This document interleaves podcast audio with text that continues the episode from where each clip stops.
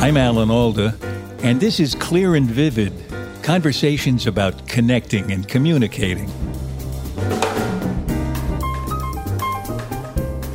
This conversation is with actor, writer, and producer, and amazingly talented person, Tina Fey. You know Tina, of course, from her work on Saturday Night Live, her best selling book, her movies, and also for creating and starring in 30 Rock. My conversation with Tina took place in front of a live audience at the 2017 World Science Festival. Good evening. Hi, everybody. Hi, Alan. How are you? It's nice to be here on such a great day for science.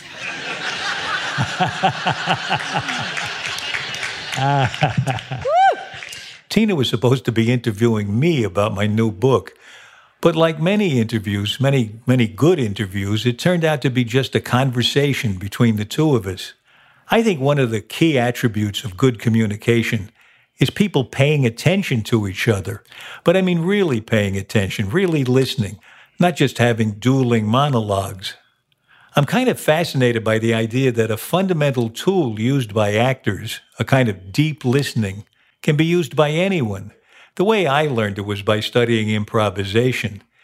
And although anyone can apply these principles, it's always fun to run into someone who learned it the way I did.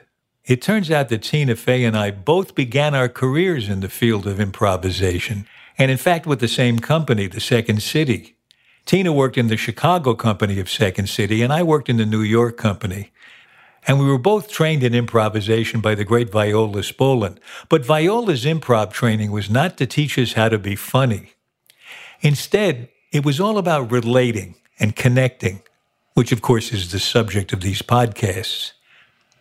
At one point in our conversation, I told Tina what a profound effect Viola Spolin's improv training had had on me, and not just as an actor, but in my whole life. And I wondered if she'd felt the same way. I did. I felt uh, that it was completely transformative. The, uh, the one of the core ideas uh, in improvisation is is to agree to say yes and right to agree is the yes and then the and is to contribute something of your own and it's something that once you get in the habit of doing it as an improviser i don't know if you find the same thing that i it's just the way you think about things and if you meet someone in a, in a work situation or someone who who's starting from a place of no mm-hmm. like well i don't think we're going to be able to do that or yeah. you know, just like oh why would you why would you start there? Yeah. so I feel like it really sticks yeah. with you. Do you feel the same? Oh, very much so. Except once in a while I think about this and I'm I yes and comes to mind often when I'm talking to somebody. But if I'm talking to somebody who's saying to me, you know, I was wearing my tinfoil hat this morning, yeah. and it really helps. I want to be able to say yes and then I want to say, and you're completely crazy. Yes, and, yeah. Like, yes, and goodbye. yes, and oh, here comes my bus. Uh, yeah, here comes my bus. And we're not even on the street corner. so, what, uh, what? How do you handle that? How do you? How do you? What do you say yes to? I'm trying to think of examples. Uh, you know, of course, in our work, mostly it's sort of a, a, production question where they'll say like, "Oh, well, we couldn't possibly. Yeah. No, we like your idea, but we couldn't possibly get that done in time, and this and that." And you sort of pause and say, "Well, what if we? Let's just take a minute and what if we did the? You know, it, it, you just open your mind up to being able to get things done. Um, yeah. Uh, I guess I guess it's possible to agree with some underlying premise too. Right. Like yes, I, that's right. We got to worry about time. That's that's so important. Yes. How about if we do this? That should save some time. That, right. Yeah. Right. Trying to to and to be the and to yeah. add to the. Because so many of us, and I hear myself say it. I, I I go I get the yes part, and then I say but. Yeah. yes. But. and that's a good substitute for no. it is. Tina asked me about the work we do at the Alda Center for Communicating Science, because improv is a key part of how we train scientists to talk to the rest of us clearly and vividly. By now, the team at the Alda Center has trained over 12,000 scientists.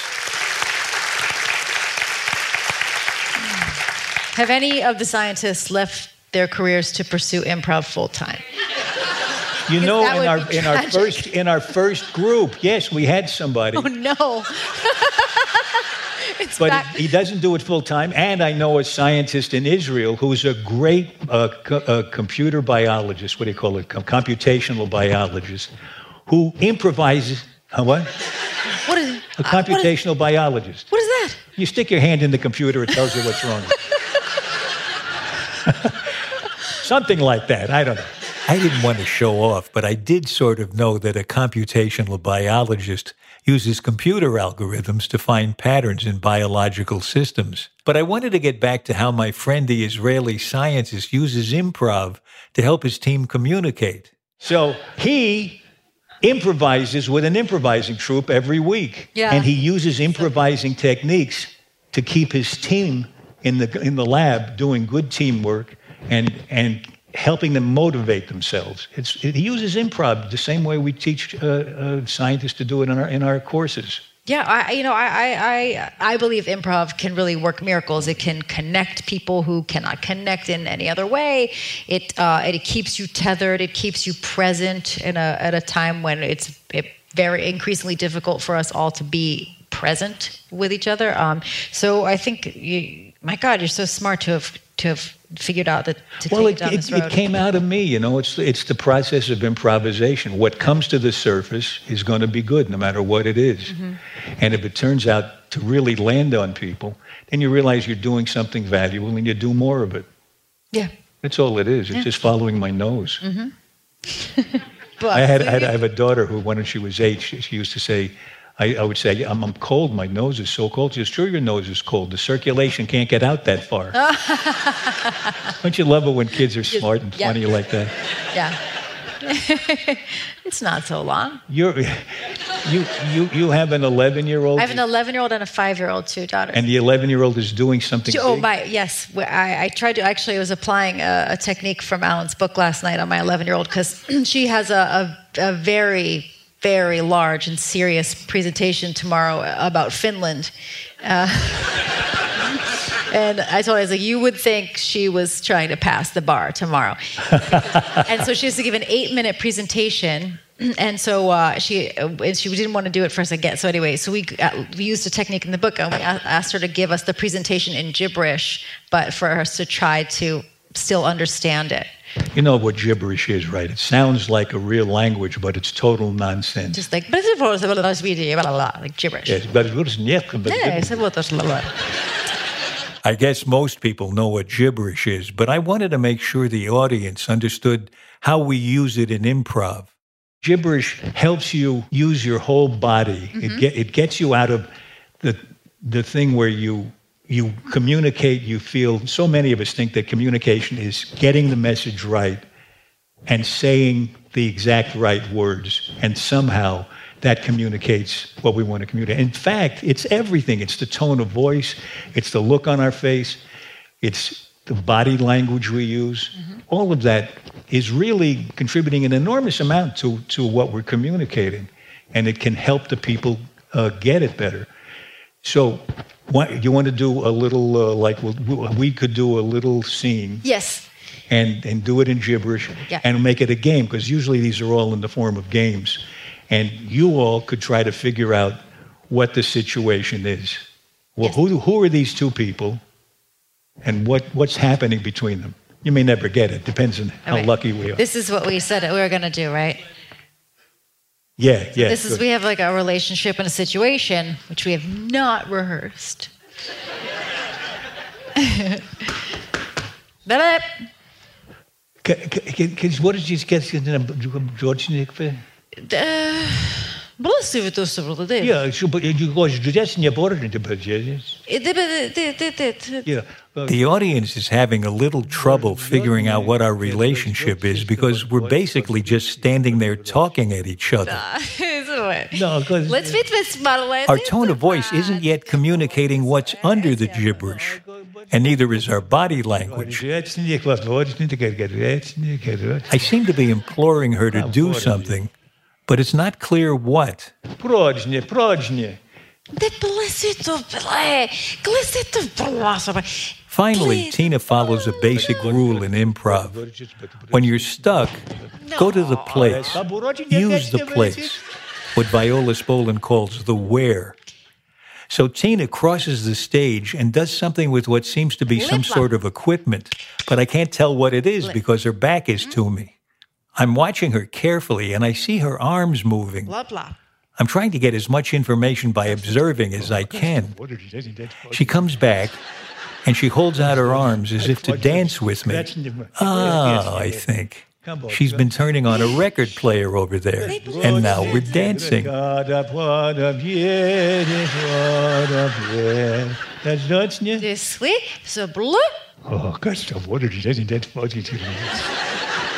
way. So blah. O, Gott, wodržite, Грачнема, грачнема, грачнема. Ej, грачня, точно. we were pre- Now, we were pretty Russian. Our our gibberish was you, pretty, you got, you was got pretty right Russian. into the Russian too. huh? Never know what you never So know where. who it's has gonna any trend. idea what was going on there? Does anyone have any idea who those two people were to each other? What their relationship might have been?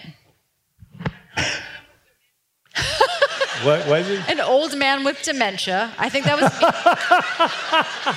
no, not an old man with dementia. but just keep guessing. Neighbors. Want to go on a date? Yeah. Yeah. Teacher. Yes. Who Yes. said that? He was the teacher, right? Yes. The Yes, stu- the student wants to go on a date the with the student was Very asking good. the teacher to go to prom. Good. See, yeah. But was what's what's fun about this, regardless of how many people we conveyed it to, what's fun is it was a very hard thing to do. So we had to find ways to physicalize it, Mm. to communicate it not only to to you watching, but to each other, so we could move through this encounter that we didn't know where it came from or where it would go.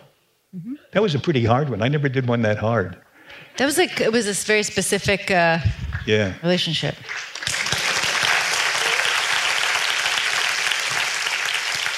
Sometimes when we're trying to communicate something difficult, we seem to be speaking gibberish without even knowing it. That's when we're using some incomprehensible jargon. We started to talk about that and then drifted away, but Tina brought us back. Let's talk some more about jargon Yeah. And yeah. how it, do you believe it to be a a curse in some ways? every day you run across some kind of jargon. Mm-hmm. And it makes sense because if it takes five pages to say something you can say in one word, Yes. then it makes sense to use Yeah. that word as long as you're talking to somebody who knows what the word means. Yeah, like covfefe. Yeah. well, thank goodness there's a small group of people Small who know what people. that means. Very small.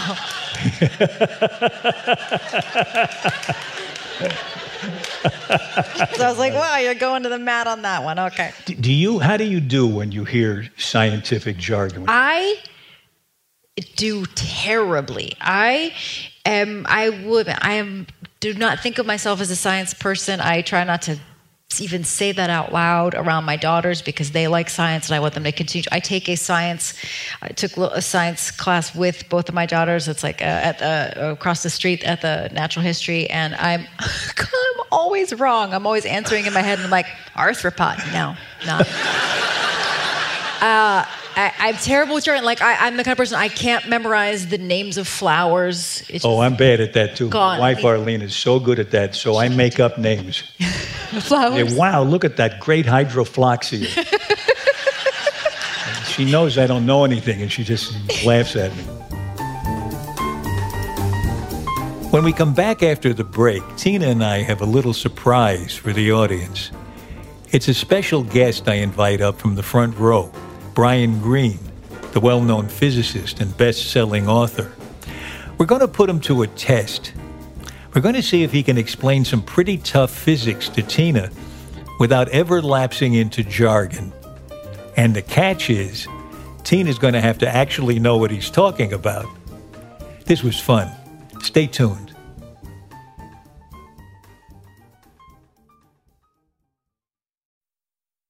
On December 14th, 2020, End Blindness will make history by awarding the first ever Sanford and Sue Greenberg Prize to end blindness.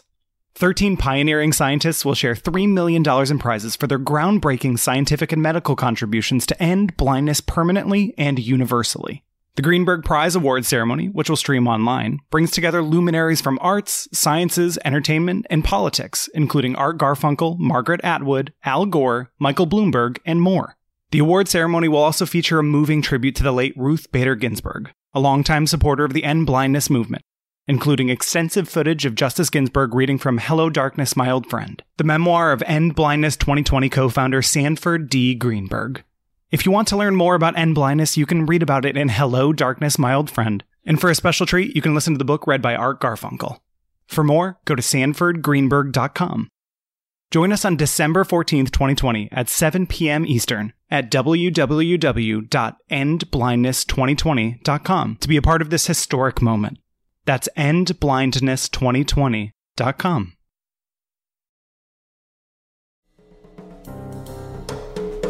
You're listening to Clear and Vivid, and now back to my conversation with Tina Fey.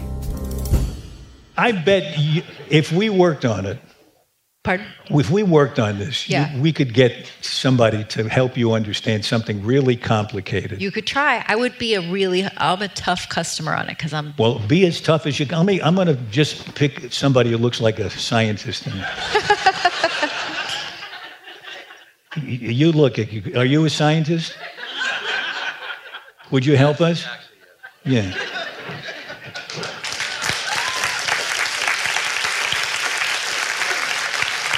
Now we've never met before. Never, never.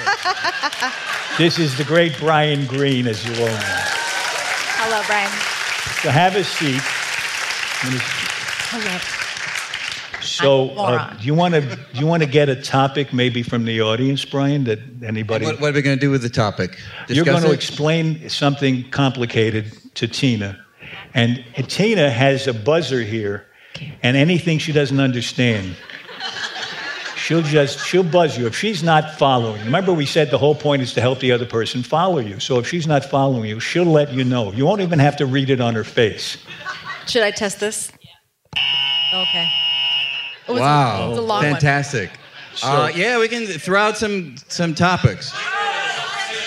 Yeah, but a string theory. I heard string theory. Let's do that. I never never explained that before. That- That's, What a, was it? that's a What? good one. String theory. String theory. String theory. Okay. Yes. You're so screwed. so dumb. All right. Go. So, string theory. It's um, our attempt to unify the general theory of relativity and quantum mechanics in a way. I don't know anything. So, so let's start with general relativity. Great. That's a theory of the force of gravity. I'm good. We good on gravity. We're good. Quantum mechanics is a theory of matter, Okay. very small scales, how the particles Okay. interact, behave, Okay. evolve by the Schrodinger equation. We don't need the Schrodinger equation. So, so our goal is to be able to have a single theory that can put together the laws of gravity mm-hmm. and the laws of quantum physics. So we have one unified mathematical description of everything in the physical universe. Oh, that was pretty good. Oh, you got it. you got it. You think you got it? I, I, I, You want to yeah. throw it back? What? Yeah. Tell us. Yeah. This is- oh, string theory is is your your uh, attempting to unify. That's your word. Uh, the theory of relativity and quantum physics that we said, so that you can use you can you have one sort of language to describe all of it. Whoa. That's pretty good. That's pretty good. All right. Do you want to do another one? Pretty good. Do a, one hard, more? do a harder one? harder than that? Harder than that. You want something harder than that? Computational biology. Yeah, I'll let you do that one, Alan. Yeah. I already covered that. These are like really easy ones. Should we try that one again? All right, let's do it. Okay. So, um, the universe is usually thought to be all that there is. Okay. But there's a possibility that what we long thought was all there is might actually be a small part of a much grander landscape of reality populated by other realms that would be rightly called universes of their own. Mm-hmm. And the grand collection we would call the multiverse. That's fine. You like that one? That's All right. fine. Yeah, I told you it's gonna be an easy one. We need a harder one. Dark energy. Want to do dark energy? Dark energy. Mm. All right. So, for a long time, we thought we knew what the universe was made of. Things like particles, electrons, Mm-hmm. quarks, neutrinos. I've heard of neutrinos. You heard of these remember. things. So these are little tiny particles of matter Mm-hmm. that we believe may not be made up of anything more fine. They may be the fundamental ingredients out of which everything is made, little tiny things. Okay. And we thought that that was what the universe was made of. But we've now learned that there is this energy suffusing space, which when you put into Einstein's, we believe that there is this substance Okay. that is everywhere in the universe, every nook and cranny of the universe. And when this energy is in Einstein's general theory of relativity,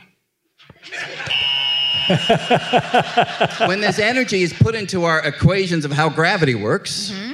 We find that this energy gives rise to a repulsive version of gravity that makes up the bulk of the universe, that's giving rise to a negative pressure that yields a negative gravity that pushes everything apart, making the expansion of space found by Edwin, Edwin Hubble in 1929, Okay. making the expansion of space speed up, driving everything in the universe apart at an ever quickening pace. Okay. Get the other one back. Whoa, bravo. Well, no, I can't do that one back. okay, so You sort of like Chinese Yeah. food. You got it for a moment, and then I it's got not- it. Yeah, yeah. But then I need more. Let me let me say that, and I think you'll agree with this, that you haven't taught Tina everything there is to know about. That's any- it. No, we're Well, done. you're a really good We're done. communicator. You no, didn't. for, for her to be able to do work in this, to understand it at a deeper level, she would have to learn the mathematics. She'd have to really work hard at it. But you may have told her enough for Tina to be interested to know more. And when we make things clear to the public, th- that's what I hope for first, that they want to know more. I don't know, you might have Yeah, no, it's absolutely right. I mean, uh, you know, you know, jargon gets a very bad rap. It's vital for us scientists to have a shorthand, and that's why we use it. We don't do it to have funny sounding words. We can communicate everything that we just spoke about here in one tenth the time with ten times the accuracy if we make use of the actual jargon and ideas. But of course, when you're talking to the general public who's not going to go to graduate school, you want to, like you say, excite them about these ideas. So hopefully, you can do it in a way that gets the essence across. Thank you so much for helping. Thank you. Brian Greene. Toward the end of our conversation, Tina and I realized we shared a trait that you might not expect performers to have. We realized we were both shy. I was a shy kid, but here I could, on stage, I could be in command. That makes sense. A lot of people, a lot of people in comedy I know are very shy. Are you shy? Very shy. I am. Yeah. Yeah, me too. I have I have a lot of social anxiety. Someone from the audience had a question for us. What can you do about that? How can you turn making a toast at a wedding or making a presentation at work or or any kind of public speaking into a pleasure instead of an invitation to an anxiety attack? One aha moment that I can think, first thing I thought of as a happened during improvisation was on stage years ago at the Second City. I was in an improv set, which we would take suggestions from the audience and improvise for 30 minutes, different things. And I was in a scene with my friend Rachel Dratch and my friend Scott Adsit, and it was going so badly. It was, we were just bombing so hard. And I remember looking deeply into Rachel's eyes, and she she would clutch me. What we called her mouse paw. Her tiny little hand was clutching me, and we were continuing the scene. But there was a whole other level of communication of like. Dear God, we were bombing. And uh, the realization for me was that it, my greatest fear was being realized. We were sweating, bombing. It was going terribly. And the realization was that after it was over, we were still alive. Yeah. And we would live to fight again another day. And so for me, it's the thing of taking the my what is my greatest fear? What what am I so nervous will happen that everyone will boo or no one will pay attention to it? Like that even if that happens, you are fine. You will be fine. So if that helps you at all with your public speaking. So do you find that that helps you in life too?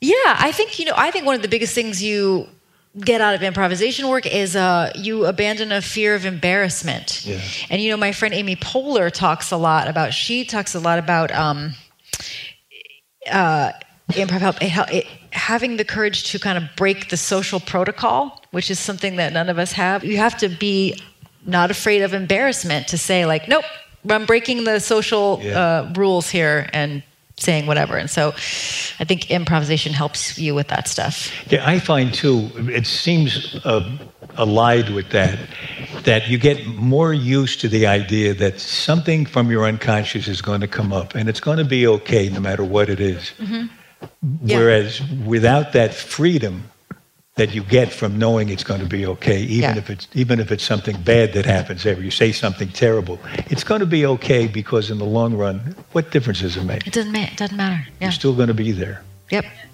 You're just going to be there. Yeah. That seems like that's a good one to go out on. I think we should be done, right? I'm very happy to end on holding up the book. That's now available. Really. Oh, thank you. I had such a good. That was so fun. But we're not finished yet. We still wanted Tina to give us seven quick answers to our seven quick questions, and she was kind enough to drop in on our studio. Tina, thank you for coming back. It's my pleasure. Oh, it's great because since you and I talked, we came up with seven questions that I ask everybody. Cool. Number one, what do you wish you really understood? The first thing that came to my mind was music. Oh. I wish I could read and read music and play an instrument and sing. That's how I feel. Yeah. You're the first person to say that. What, now, what do you wish people understood about you? It's a good question. Because I feel like in some ways I'm like, oh, we've talked too much about me as a community, as a So you wish they understood less about you. yeah, less. Less. I wish they understood less. All right.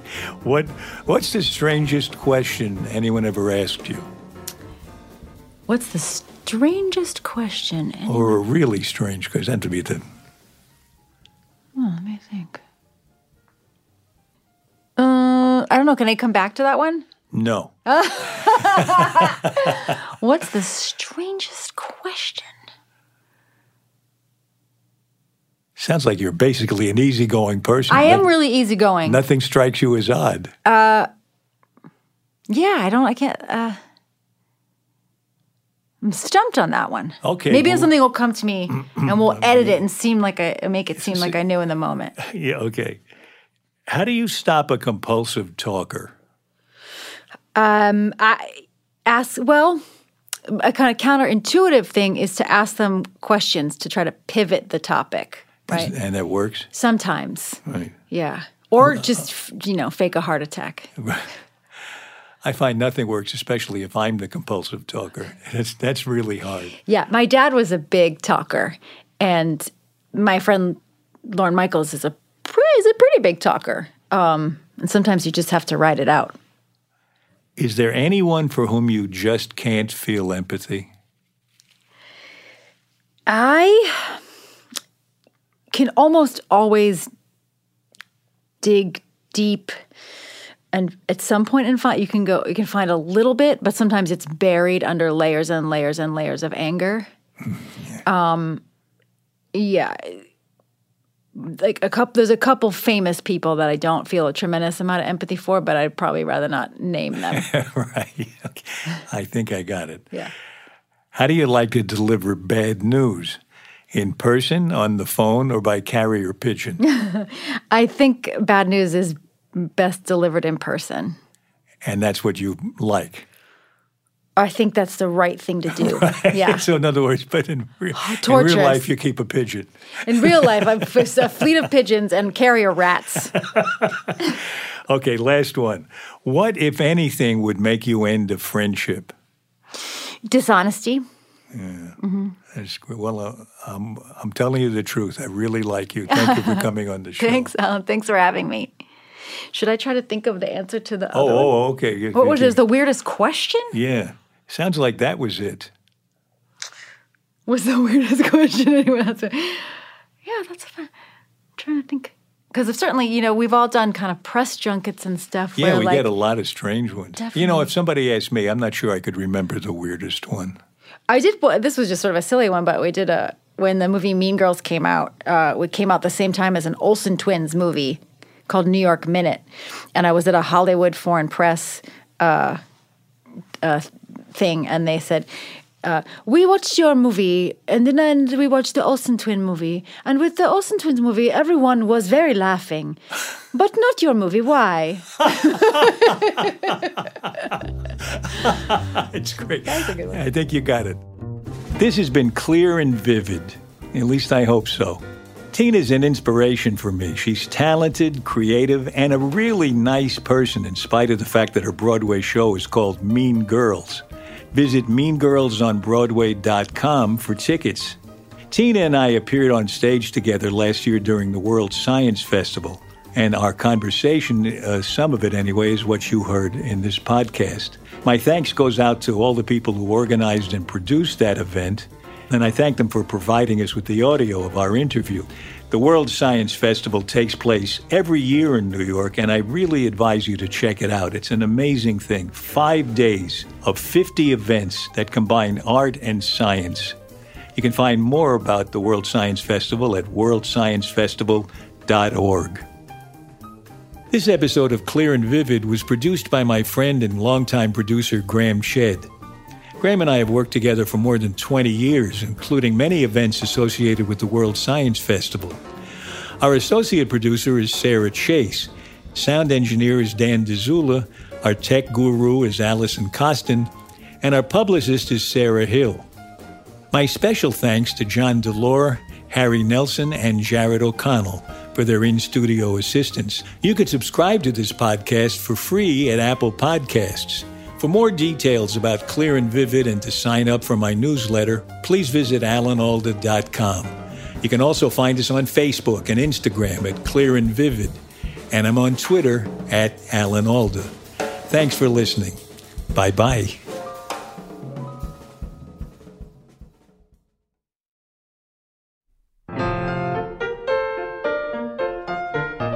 Next in our series of conversations, former U.S. Senator and master peacemaker George Mitchell tells me what's really hard in bringing about peace. The hardest part, but the most important part of conflict resolution is to change what is in people's hearts and minds. And that takes time. It takes a lot of time. People who've lost a loved one don't forget it when a peace agreement is signed. It's hard, but George Mitchell, one of the world's most effective negotiators, has done it. Next time on Clear and Vivid. To listen to these conversations, subscribe now for free on Apple Podcasts.